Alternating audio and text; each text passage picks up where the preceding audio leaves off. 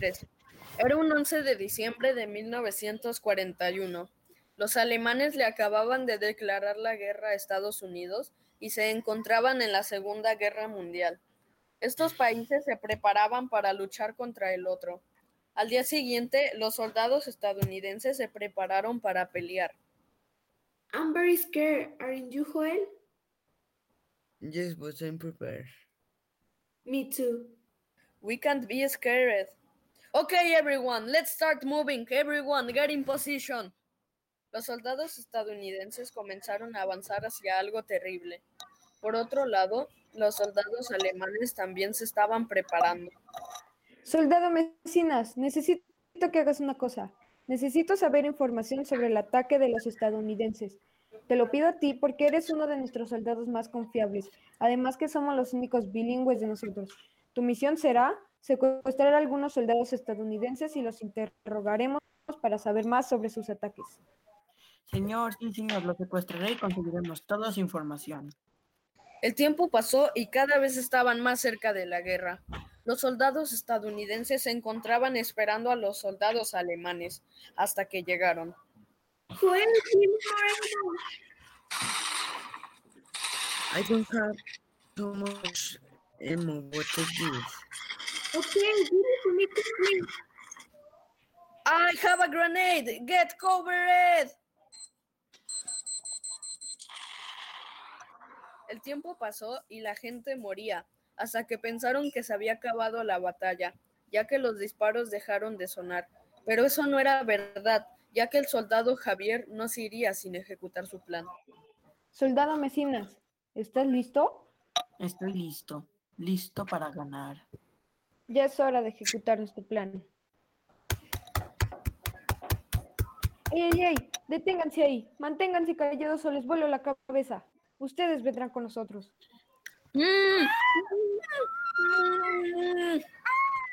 Pero el general Karev logró mirar cómo se llevaban a sus soldados. Espera, ¿qué es eso? Creo que se llevaron a alguien. No puedo permitir eso. Les van a sacar información importante. Tiempo después. Do you know where are now? You are in an interrogation. My partner and I will ask you questions and you will answer them. We can question us, okay? I'm not going to say anything. I prefer to die. You can make this easy for us and you will not get damaged. Never. I will give you minutes to think about, about it. Meanwhile, Well, you will give us information now about your country's strategies. never. We, well, you will get an, a bullet in your head if you don't say anything. I don't care. Okay, goodbye. No!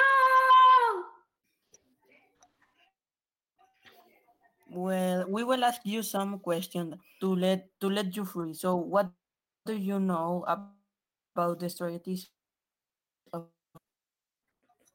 No, please leave me free. so if if you collaborate, we are going to let you free. So, what do you know about your strategies uh, of your country? I don't know nothing. So you want in a bad way. So Oh, I think you would like to receive bullets. Where you want me to shoot you in the head, in the back, or in both?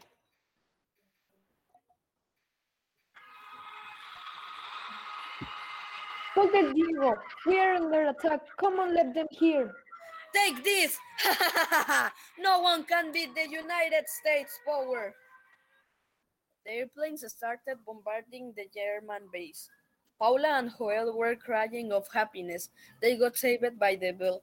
Then the troops took them and they went to their base to heal. Are you okay? Do you know anything about the Germans? Did someone tell information? Paula and Joel told everything to the general and told him that they didn't tell information. Desde ahí no volvimos a ver a Paula y Joel distrayéndose en la guerra, ya que un error tan simple como este casi les cuesta la vida a ellos y a su país. El soldado Alejandro falleció protegiendo a su país en la guerra y fue recordado por todos. Dicen que el general Javier y el general Mesinas fueron asesinados ese día por los estadounidenses, pero no se sabe exactamente ya que no encontraron sus cadáveres.